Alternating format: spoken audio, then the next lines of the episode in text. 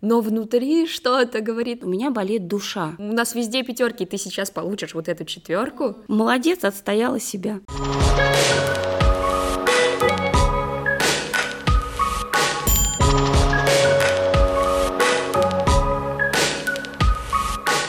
Всем привет-привет! Это подкаст «Думай сам», подкаст о трендах в образовании и студенческой жизни. Меня зовут Юля Коршунова, и я ведущая этого подкаста. Сегодня мы поговорим о теме, которая касается людей, которые себя узнают в таких персонажах, как Гермиона Грейнджер, Галина Сергеевна и дальше по списку. И этот подкаст в том числе будет и обо мне. Сейчас, я думаю, вы либо догадаетесь по описанию эпизода, либо о том сейчас, что я расскажу. Я сама окончила школу с отличием, получила красный аттестат. Многие предметы закрыла на пятерке, хотя я в них ничего не понимала, такие предметы, как химия, физика, но все равно имела по ним пятерку, потому что считала, что я не имею права на другую оценку. Я ужасно от этого устала и решила, что когда поступлю в ВУЗ, не буду учиться на пятерке. А что вы думаете? Я окончила ВУЗ с красным дипломом, поступила в магистратуру и снова начинаю учиться на пятерке. Как вы могли догадаться, сегодняшний эпизод о синдроме отличника. Так как эта проблема мне близка, я всегда хотела говорить о ней с каким-нибудь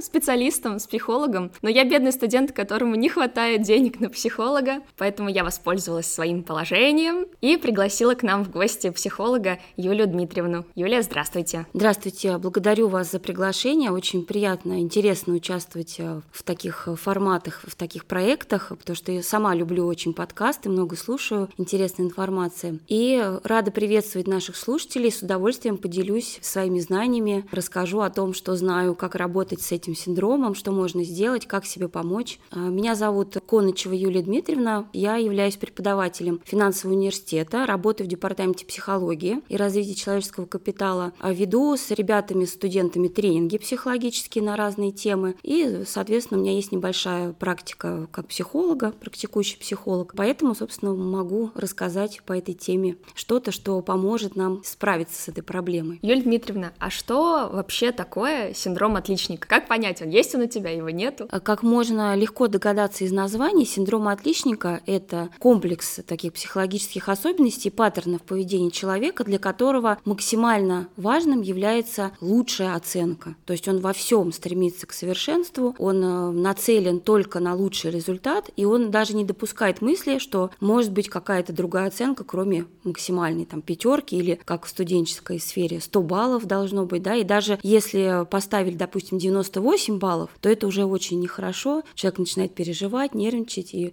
для него это является плохим результатом. И прежде всего эти люди, конечно, очень тревожны в целом, если вы у себя замечаете, да, такое отношение к любым делам, что у вас должно быть все идеально. Если что-то пошло не так, то сразу поднимается тревога, вы нервничаете, вы считаете, что все должно быть идеально, вы считаете, что не имеете права на ошибку и требуете от себя совершенства. И, конечно, 98 баллов – это уже ужасный результат. То есть если не максимум, то значит по-другому никак не может быть, только максимум. С другой стороны, а что плохого в том, чтобы стремиться к вот этому идеалу, к лучшему? Э, на самом деле ничего нет плохого, абсолютно точно. То есть э, если мы не будем стремиться э, делать что-то более круто, получать какие-то новые знания, ставить перед собой грандиозные цели, какие-то глобальные, то мы не будем просто развиваться. Да? В стремлении к совершенству, к развитию нет ничего плохого. Проблема начинается тогда, когда человек требует от себя только идеального результата. То есть он не позволяет себе делать ошибок, он очень сильно себя ругает за неудачи. И, собственно, что происходит в этом случае? Человек, который очень сильно себя ругает за ошибки, он перестает действовать. То есть он, у него появляется страх перед любой ошибкой, если что-то не получилось. Во-первых, он очень долго под, после ошибки э, себя ругает, у него появляется чувство вины, у него портится настроение, он может перестать спать, есть, даже могут быть депрессивные какие-то симптомы. То есть он себя загоняет, накручивает. И э, после этого, конечно, любое новое дело вызывает страх. И вот тогда уже синдром отличника, он очень мешает э, тому, чтобы развиваться. И важно понимать, что ни одно дело, по сути, не получается идеально, без ошибок. И это нормально. И если человек это принимает и понимает, то он спокойно начинает новые дела и развивается. Если же нет, то синдром отличника, он становится таким стопором, да, то есть он его не пускает просто вперед, не дает ему развиваться. Это есть такой мем, когда я злюсь на себя от того, что берусь за какое-то дело впервые, и оно не получается сразу сразу. Да, здесь, э, когда мы работаем, допустим, на консультациях, много сейчас студентов и молодых людей, и более старшего возраста страдают от этого синдрома отличника. И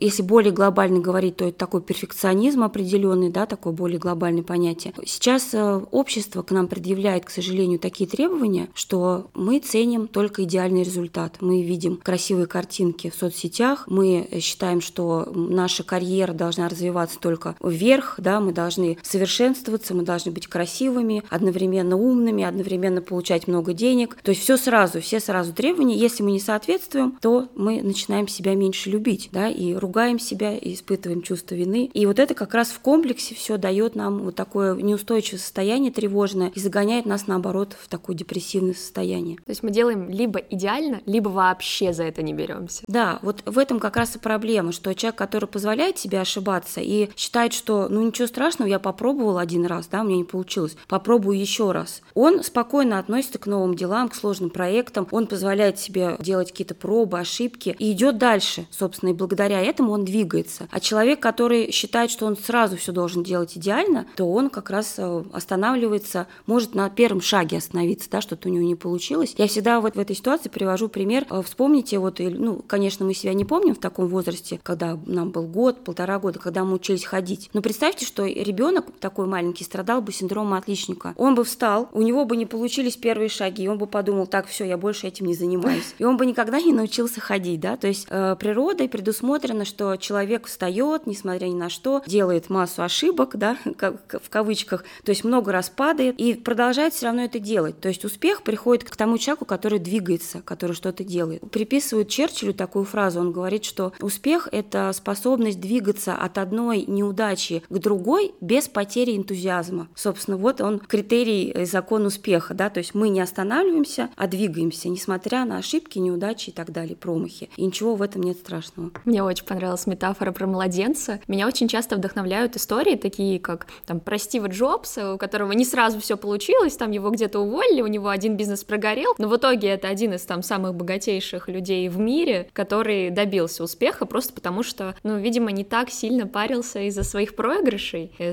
старался, и вот от, как вы сказали, от одной ошибки к другой шел без потери энтузиазма. Да, абсолютно точно. И очень много таких примеров, историй, и у всех бизнесменов, вот знаете, как говорят про хирурга, что у каждого хирурга есть свое кладбище. Как бы это печально не звучало, да, но так же, как у любого бизнесмена и предпринимателя, у него есть условное кладбище своих проектов. И известно, что, допустим, стартапы в течение первого года порядка там 95 стартапов, они прогорают и закрываются. Это правда. Да, это статистика. И что бы было, если бы предприниматели вот на этом этапе переставали бы что-то делать, да, то есть я просто останавливаюсь, ой, у меня не получилось, ошибка, там, неудача, я не буду дальше ничего делать. Но успешные предприниматели как раз имеют много таких кейсов, и многие рассказывают про то, что у них было много проектов неуспешных до того, как они сделали уже успешный бизнес. Да, интересно было бы посмотреть, сколько бизнесов было у успешного бизнесмена до этого бизнеса, который стал успешным. Ну вот э, честные предприниматели, они как раз рассказывают про эти неуспехи в начале, да, и как раз многие говорят о том, что вот эти ошибки на старте, они им помогли понять, что вот это не работает. Это, знаете, есть много примеров, э, очень замечательных, на мой взгляд, изобретений, которые произошли благодаря ошибке. Например, Эдисон, который изобрел лампочку, он говорил про то, что я не ошибся, он там много-много раз, тысячу раз э, сделал неудачный проект, да, то есть у него не получалась эта лампочка. И он говорил, что это были не ошибки, а это я изобрел тысячу способов создать неработающую лампочку. Вот как он относился. Это гениально. К своим ошибкам надо относиться вот так любя и бережно, и думать, что хорошо, сейчас у меня что-то не получилось, но может быть это шаг к какому-то великому открытию в будущем, например. Но действительно, мы все люди, и если посмотреть на любой проект, вряд ли вы найдете какое-то дело свое, которое получилось вот так идеально. Да? Ну, бывает, наверное, редко, бывает. Но, как правило, мы делаем что-то, ошибаемся, делаем по-другому. Ну и таким образом мы ищем наилучший путь. Да? Можно себя мотивировать тем, что я э, иду разными путями, но в итоге я нахожу самый верный. Эксперты выделяют такие признаки, по которым можно понять, есть ли у тебя синдром отличника. Mm-hmm. Ну или понять, близка ли тебе вообще эта тема. Так сказать, загибайте палец, если... У вас есть стремление достичь идеала во всем. Если я учусь в школе, то я должен быть отличником и по химии, и по русскому языку, и по физкультуре, хотя это совершенно разные вещи. Человек не обязан быть идеален в каждом из них. Ты же не можешь одновременно бегать лучше всех быстрее, при этом химию лучше всех э, знать, еще и произведения много по литературе читать. Нет, может быть, кто-то и может, но мне кажется, что среднестатистический школьник э, ну, не обязан быть э, замечателен во всем. Следующее — это склонность сравнивать себя с другими. Да. Это больная тема, мне кажется, почти каждого человека. Когда ты находишь рядом с собой человека, который лучше в чем то тебя, и ты думаешь, я обязан тебя перепрыгнуть. Если так делать в каждом предмете, ну ты же свихнешься. Дальше это желание соответствовать ожиданиям. Это, это грустно, когда от тебя чего-то хотят, но это не то, чего хочешь ты. Например, родители вкладывают и часто в детей ожидание, что мой ребенок станет олимпийским чемпионом. Или я всю жизнь там занимался физикой, я хочу, чтобы мой ребенок был хорош в физике. Но на самом деле твой ребенок, может быть, хочет быть дизайнером, а не инженером.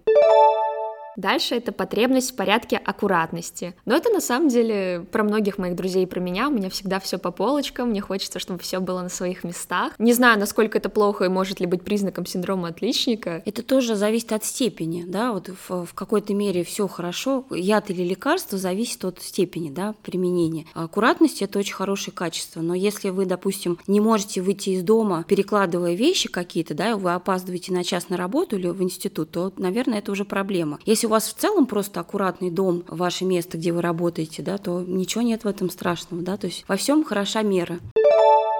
Дальше это чувство неполноценности из-за ошибок. Это то, о чем как раз мы говорили, что мы не позволяем себе совершать ошибок, а это невозможно. Ошибки, они просто нормальные, они происходят в каждом деле, особенно когда это дело новое. Чувствительность критики. Люди с синдромом отличника обычно очень восприимчивы к критике в свою сторону, могут там расплакаться, если им скажут, что их работа должна быть доработана или в ней есть ошибки. Наверное, если посмотреть на отличника, которому поставили четверку, посмотреть на его лицо... Да, это будет катастрофа. Следующий признак — невыполнимые требования к близким. Вот это, я думаю, что важное последствие синдрома отличника, с которым стоило бы бороться, потому что очень часто человек, который требует от себя стремление к идеалу, он начинает требовать и от близких своих. Это, конечно, не у всех проявляется, но у меня такое бывает. Я, например, очень пунктуально организованный человек. Я всегда прихожу вовремя или даже чуть-чуть заранее. И если тот, с кем я встречаюсь, опаздывает, я начинаю воспринимать это как неуважение к себе. Хотя человек, ну, может быть, не пунктуальный, и там миллион причин, почему он опаздывает, но я же пунктуальная, я же вышла заранее, почему ты не мог так сделать? Я начинаю требовать того же от своих близких. Хотя, может быть, э, стоило бы относиться к этому попроще. Ну, я тоже, например, не люблю очень, когда опаздывают, потому что я тоже считаю, что, ну, это прежде всего говорит об уважении ко мне, да, когда человек позволяет себе опаздывать. Если он опаздывает по какой-то уважительной причине, он может мне сообщить, и тогда я буду спокойно знать, что, допустим, вот что-то произошло, он придет попозже. Если он просто опаздывает вот так вот без предупреждения, то я тоже буду злиться. Мне кажется, это нормальное чувство, когда, ну, по сути, человек не уважает, какое-то проявляет неуважение, да, там нарушает мои границы, заставляет меня ждать и так далее. Но в чем здесь особенность, допустим, касается касается синдрома отличника, что человек, который страдает от этого синдрома, он находится внутри под прессингом очень жестких требований к себе. И, конечно, ему кажется, что и все остальные должны точно так же соблюдать все эти требования, тоже так же стремиться к порядку, быть всегда вовремя, да, то есть мы можем понять по человеку, по его требованиям вовне, как он к себе относится. Ему очень тяжело жить с этим синдромом, потому что, ну, представляете, если у вас э, цель такая, всегда быть идеальным, ну, это же очень сложно и э, находиться под таким прессом каждый день, день, да, это можно как раз себя довести до каких-то психосоматических уже проявлений, там, головных болей, бессонницы, депрессии. И вот если ты в таком состоянии находишься, понятно, что у тебя и к другим отношения соответствующие, да, и ты не можешь быть позитивным, улыбчивым, таким раскованным, потому что ты сам находишься в таком состоянии очень тревожном. И последний признак — это постоянная самокритика, то есть уже не критика близких, а себя. Получается, что человек идеальный результат воспринимает как должное, он за себя не хвалит за него. То есть да, у меня очередная пятерка, да, я получил 100 баллов за сессию, я там один из первых в рейтинге, но так и должно быть. Но если я не достиг этого результата, то это провал, я неудачник, да как вообще я посмел думать, что я один из лучших. Да, это очень характерный такой признак для людей, которые страдают от синдрома отличника, они не могут наслаждаться результатами. То есть вроде бы он ставит цель достичь максимум. Вот человек получил, допустим, золотую медаль. И что он чувствует? Победу, эйфорию, ну, может быть, какие-то пять минут. После этого он кладет ее на полочку, все, и у него дальше ситуация такая, что он ищет, а что нового теперь я должен достичь, где вот эта новая цель, куда еще бежать, что сделать нужно быстрее, да, чтобы опять подтверждать вот эту свою очень неустойчивую самооценку. И, собственно, мы не поговорили еще о причинах, как получается так, что человек страдает от этого синдрома. А сейчас дело в том, что очень общество настроено на такой перфекционизм, да, и мы говорим о том, что психологи говорят об эпидемии даже перфекционизма, вот благодаря, опять же, социальным сетям, да, где предъявляется идеальный результат, идеальная какая-то жизнь, что во всех сферах должен быть успех, и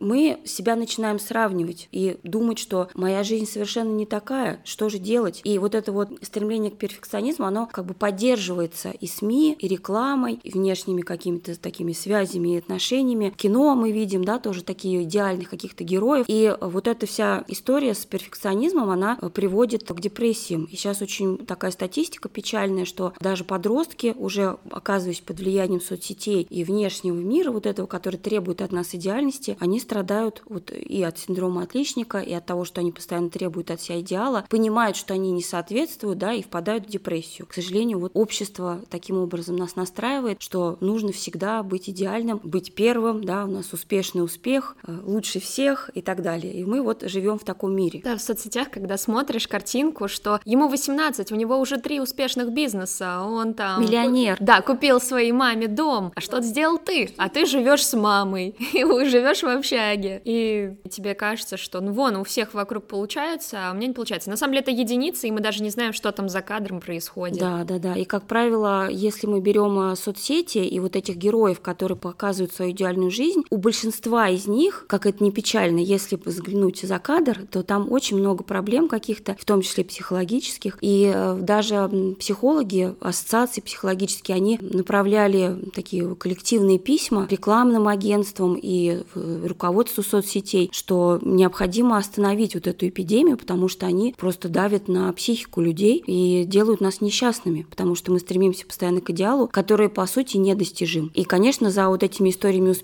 там, как правило, либо какие-то деньги, которые были человеку этому да, выделены, либо какие-то есть помощники, которые ему помогают. И, ну, есть очень много печальных историй, когда после какого-то несчастного случая выясняется вся вот эта подноготная блогера, да, который показывал свою идеальную жизнь. Там могут быть кредиты, например, да, какие-то огромные задолженности, или проблемы с психикой опять, то есть масса проблем, а внешне все это выглядело идеально, и мы как раз как бы ловимся на эту приманку и хотим быть идеальными, но на самом деле это образ придуманный.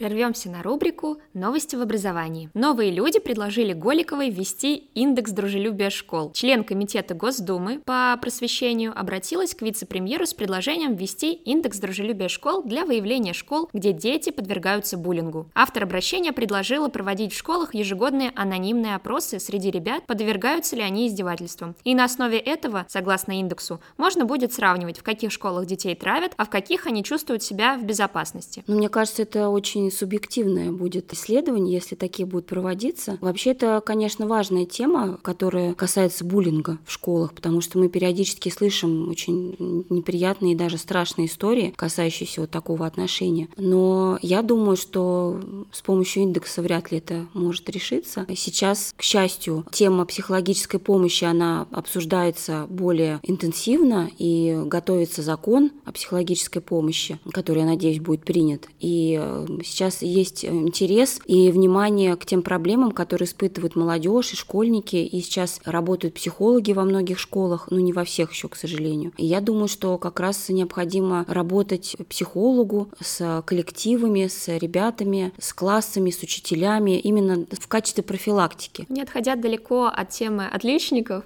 на самом деле же порой они тоже подвергаются буллингу, их называют там заучками, зубрилами, потому что другие, может быть, завидуют, может быть, не понимают таких людей, которые которые стремятся к этому идеалу. Да, наверное, это и зависть, и может быть какое-то ощущение, что сам человек так не может да, сделать, и он смотрит на другого человека, он удивляется, поражается вот этим способностям, завидует. Что касается буллинга, да, то мы же всегда настороженно, скажем так, относимся к людям, которые от нас отличаются. Очень сложно принять, что у человека какие-то другие ценности. И мы стараемся дружбу строить с теми, кто близок к нам по ощущениям. Ну и, как правило, кто травит отличников? Двоечники, да, те, кто находится как бы на противоположном конце, то есть они считают, что оценки не важны, или, может быть, у них не получается учиться хорошо, и они таким образом противопоставляют себя, да, у них такой определенный протест, защищаясь, опять же, от критики, потому что понятно, что человеку, который учится не очень хорошо, ему в школе не так-то и здорово, и он поэтому завидует, как бы, и старается уничтожить конкурента, скажем так.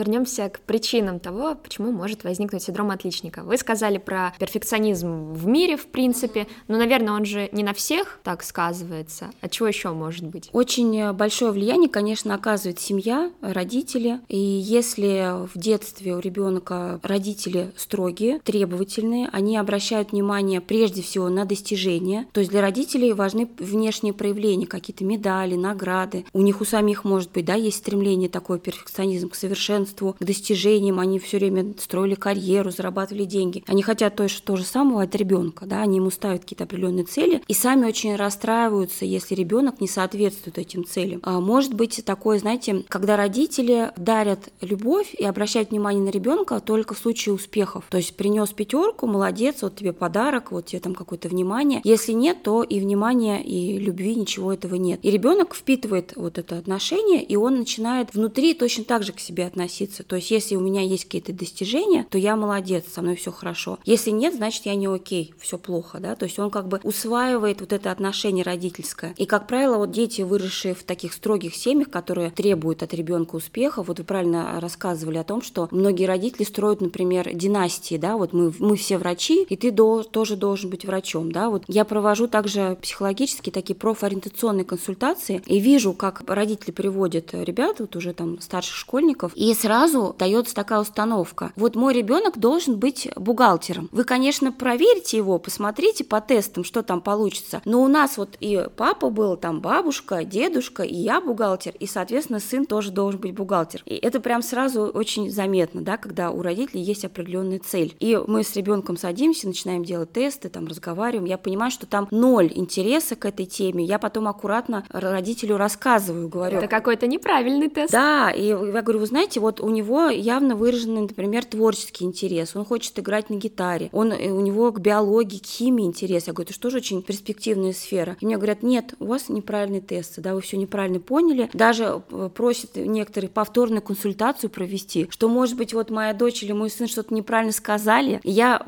понимаю, что вот здесь нужно работать не с ребенком, а с родителем.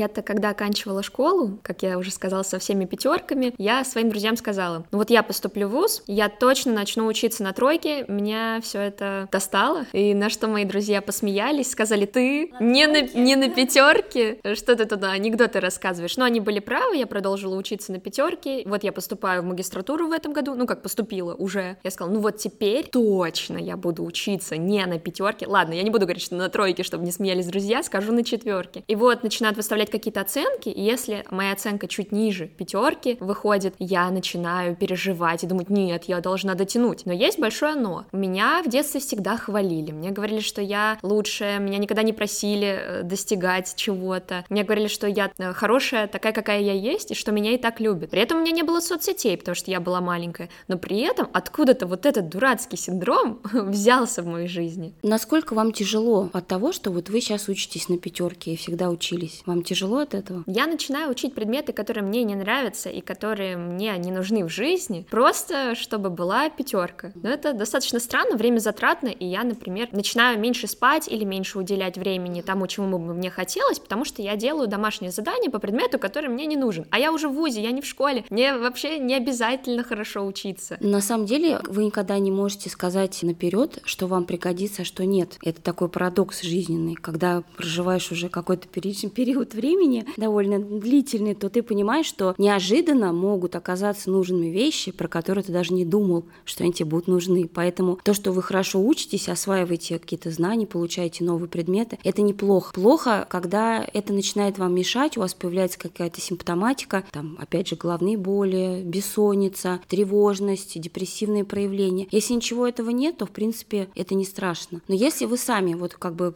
первый шаг к тому, чтобы справиться как-то с синдромом отличника, что делать, да, мы спросим, вот проблему мы поняли, осознали, нужно попробовать, попробовать для начала себе разрешить получить не пятерку и посмотреть, что будет. Мир рухнет. Вот почему мир рухнет? Что случится? Что случится, если будет 4, а не 5? На самом деле, я очень люблю психологию, все это изучаю и прорабатываю, и я понимаю прекрасно, что ничего не случится, э, мир останется таким же, я просто смогу больше времени уделять тому, что мне нравится, это здорово. Но внутри что-то говорит, как же так? Тревожность, да? Как это возможно? У нас везде пятерки, ты сейчас получишь вот эту четверку, это будет некрасиво. Но здесь э, что больше перевесит, да? То есть я так понимаю, что вы всегда так учились, да, то есть вам не сложно, у вас хорошие когнитивные способности, вы легко усваиваете знания, поэтому я не вижу здесь проблемы, да, если все нормально. Вы улыбаетесь, я вижу, что у вас нет депрессии, все хорошо. Учитесь на пятерке на здоровье, это замечательно. Почему нет? Получить красный диплом еще в магистратуре, это тоже здорово. Но вообще в целом, да, если вот мы говорим о работе с этим синдромом, э, если вы уже поняли вот по тем признакам, которые вы перечислили, да, там очень болезненное отношение к критике, не разрешаешь себе делать ошибки, долго очень переживаешь, начинаешь как бы к себе хуже относиться, да, если что-то пошло не так, вот случилось, какой-то какая-то ошибка сделали, и вот вы начинаете себя ругать и постоянно не, не можете остановиться даже, да, то есть поток критики такой внутренний идет. То есть с этим уже, конечно, надо работать, да, можно пойти к психологу. Кстати, вот к вопросу о психологах, к тому, что дорого это все стоит, у нас в финансовом университете есть замечательная психологическая служба. Я думаю, что об этом надо всем говорить, хотя на сайте у нас на главной странице есть информация про это. Для студентов абсолютно бесплатные консультации, вы можете походить к психологу, у нас замечательные специалисты работают, которые знают вот проблемы основные, да, с которыми ребята обращаются, и, и могут сотрудники обратиться, и студенты могут, поэтому вот можно бесплатно прийти, если что-то вас беспокоит, поработать, поговорить. Я считаю, что всегда нужно обращаться.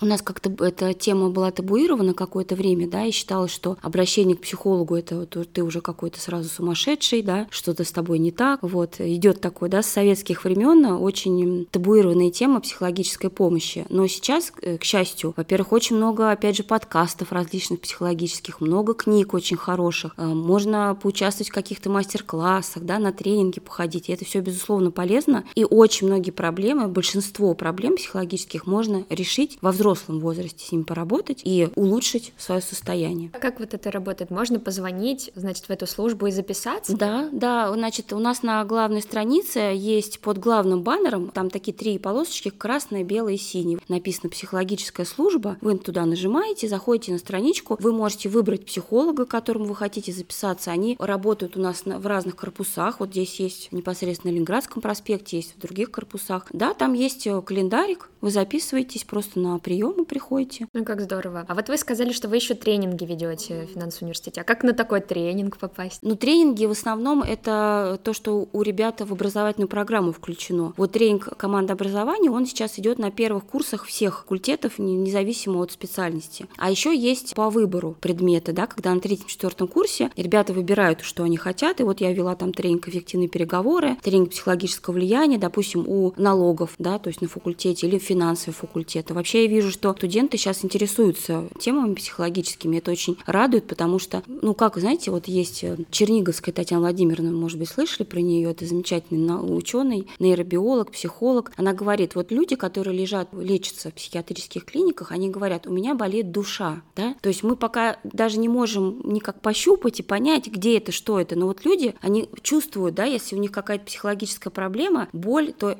именно болит душа. Вот почему, если нас болит, например, зуб, мы спокойно идем к стоматологу, и мы понимаем, что мы не можем сами себе полечить зуб, и сами ничего сделать не можем. Нам нужен специалист. И точно так же нужно в этом случае действовать. То есть, если вы чувствуете, что вам плохо, что-то не получается, вам грустно, да, вот причем это долго продолжается состояние, вам не нравится учеба, вам, у вас не ладятся отношения с друзьями, что-то перестало утром кофе радовать вас, да, с этим нужно что-то делать. И главное, что можно с этим сделать, поработать, выяснить себя, понять, с психологом психологом, проработать какие-то свои проблемы, какие-то свои неправильные паттерны поведения, изменить, да, и станет лучше.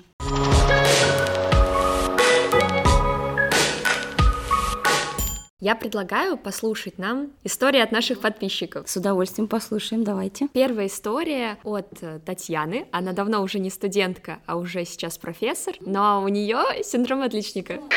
Когда я училась в ВУЗе, я была отличницей. Этот случай произошел на государственных экзаменах. Я пришла на экзамен, взяла билет, подготовилась и пошла отвечать. Мне попался преподаватель, который, как говорили студенты, любит всех хвалить и жестко спрашивать. Я начинаю отвечать на билет. И спустя минуту преподаватель говорит мне, нет, это неправильно. Я на него смотрю и говорю, нет, правильно. На что он мне, вы нахальная девица. Я не выдержала и в лицо ему сказала, впервые за 20 лет меня называют нахальной и к тому же девицей. Он мне сказал, ну тогда уходите. Я встала и громко на весь кабинет обратилась к председателю экзаменационной комиссии со словами, я отказываюсь отвечать этому экзаменатору, ко мне необоснованно придираются. В кабинете наступила гробовая тишина. Ко мне подходит председатель экзаменационной комиссии и спрашивает, что случилось? Я сказала еще раз, ко мне необоснованно придираются. И ответ на вопрос был правильный. Проверьте, он записан на моем экзаменационном листе. Председатель спросил, какой учебник рекомендовала кафедра для подготовки. Я назвала этот учебник, и его сразу принесли. Ответ, который был записан у меня, полностью совпадал с текстом учебника. На что экзаменатор, которому я отвечала, ответил, что в учебнике опечатка. Я сказала, что и в другом учебнике написано точно так же, и назвала автора. Принесли уже второй учебник, сверили, и данные тоже совпадали. В итоге комиссия приняла решение пересадить меня к другому экзаменатору. Я ответила на билет и все дополнительные вопросы и получила свою заслуженную пятерку. Конечно, когда я вышла из аудитории, не выдержала и расплакалась от обиды, но была рада, что экзамен сдала на отлично. Татьяна настолько хороша была в предмете, что она знала ответ, который записан в разных учебниках наизусть. Но здесь э, я бы не сказала, что это синдром отличника, хотя, конечно, человек, э, ну, это нужно разговаривать более подробно, да, выяснять, что, что там с характером. Но если человек учился на пятерке, вероятно, есть какие-то, да, признаки. Но здесь мы видим отличный пример, как отстаивать э, свои границы. Я в восхищении. То есть, если человек действительно уверен в своем ответе, он точно знает, что он выучил по учебнику, учебнику. И здесь, по-моему, налицо, к сожалению, субъективное отношение преподавателя. И то, что в итоге Татьяна смогла доказать комиссии, пересдать, там, переписать ответ, все показать, что действительно это пятерка, ей ее поставили, то здесь как раз она все замечательно и правильно сделала. Поэтому здесь как бы все хорошо. Синдром отличника не замечен, скажем так. Молодец, отстояла себя. Следующая история от Нади. Она сейчас студентка. Синдром отличника — это такой серьезный слив энергии мне кажется, и к этому важно прийти в один момент. То есть это бесплатные такие эмоциональные качели, которые ты сам себе устраиваешь, потому что когда ты получаешь пятерку, ты подтверждаешь как бы свою там значимость у себя же в глазах. Когда ты получаешь четверку, э, ты в абсолютной в какой-то яме проваливаешься, что ты вообще ничего не достоин. Но из этого надо вырастать, либо нужно понимать, как можно использовать эти ощущения. Можно использовать как, ну, направлять в продуктивном ключе, типа как вот с завистью умеют работать люди. Здесь такая же история. Либо просто, просто понять, что все адекватные окружающие тебя люди понимают, что оценки — это не это, это даже не прокси-переменная на твой интеллект. Это типа просто какое-то какое явление. И с этим осознанием сильно легче становится жить. Прокси переменной Надя меня убила. На самом деле очень правильное замечание по поводу нестабильной оценки, самооценки. Правильно Надя говорит, что когда ты получаешь пятерку, да, у тебя высокая самооценка, ты себя хвалишь, все прекрасно. Как только ты получил двойку или что-то там, не дай бог, или четверку, да, тоже плохо с точки зрения человека с синдромом отличника. Все, самооценка падает до нуля, и можно вообще упасть в какой-то депрессивный эпизод. Как раз вот этим и характеризуется такой вот нестабильной самооценкой вот эти люди, которые стремятся к совершенству. И да, действительно нужно понимать, что оценка это какое-то условное обозначение значение, которое вот в данный момент обозначает какой-то, э, ну не знаю, этап, может быть, прохождения учебы или что-то такое. То есть это очень условная оценка твоей деятельности, но она совершенно глобально никак к тебе не относится и не является оценкой твоей личности. Вот я все время студентам говорю про то, что есть, вот мы говорим про самооценку, да, а есть понятие самоценность. И вот для того, чтобы меньше страдать от этого синдрома, мы как бы берем себя и забираем из оценок вообще. Мы себя не оцениваем. Мы ощущаем свою самоценность. То есть я как личность, как индивидуальность ценен априори. Вот изначально я родился, появился на свет, и я ценен как человек, как индивидуальность. Все остальное, вот что у меня, есть ли у меня какие-то вещи, есть ли у меня какие-то достижения, это просто на данный этап какое-то, это вот какое-то конкретное положение меня в пространстве, условно говоря, да. Но я остаюсь ценным, несмотря ни на какие оценки, достижения или недостижения. Нас, в принципе, с детства же приучают, да. Школьная система, она, к сожалению, как раз построена вот на этом ранжировании, выставлении баллов, оценок. Нас как бы берут и туда впихивают в эту систему рангов, да, оценок, баллов и так далее. Есть педагог, психолог, очень такой талантливый, он говорил о том, что есть такой метод зеленой ручки. Вот как обычно оценивают в тетрадях, ребенок написал, ему что делают? Подчеркивают красной ручкой, ему подчеркивают ошибки. И вот он впервые предложил подчеркивать не ошибки, а зеленой ручкой подчеркивать то, что он сделал правильно. У нас получается такая перевернутая система. Допустим, если у нас родители были такие строгие, критически настроенные да, к нашим достижениям, мы после этого приходим в школу, где система рейтингов, где нам постоянно тыкают нас да, в ошибки, говорят, вот здесь все неправильно, вот здесь у нас эта красная ручка уже в глазах, да, и такое нервное состояние. Нас, получается, воспитывают в этой системе, и поэтому у нас у всех в какой-то мере есть этот синдром отличника. Мы стремимся вот поставить галочку галочку, да, что у меня вот это есть, там красный диплом, машина, там образование, еще что-то, еще что-то. И нам как-то тревожно, неспокойно, когда у нас галочки эти не поставлены. А по сути, ну, нужно просто это осознать и понимать, что человек ценен не галочками, не вот этими, да, достижениями, наградами, грамотами и так далее, а сам по себе как индивидуальность. Надеюсь, этот разговор поможет отличникам, которые нас слушают сейчас, ну или не отличникам, у которых есть близкие, которые, может быть, страдают от этого, или им это мешает, и они могут посоветовать послушать этот подкаст, чтобы как-то пересмотреть свои взгляды на этот аспект. Спасибо большое, Юлия Дмитриевна, что были с нами. Спасибо, что нас слушали. Ставьте свои отзывы, сердечки, звездочки, где бы вы нас не слушали. Подписывайтесь на наш телеграм-канал подкаст «Думай сам». Также оставляйте свои истории, которые мы будем вставлять в наш подкаст и слушать. Всем пока-пока!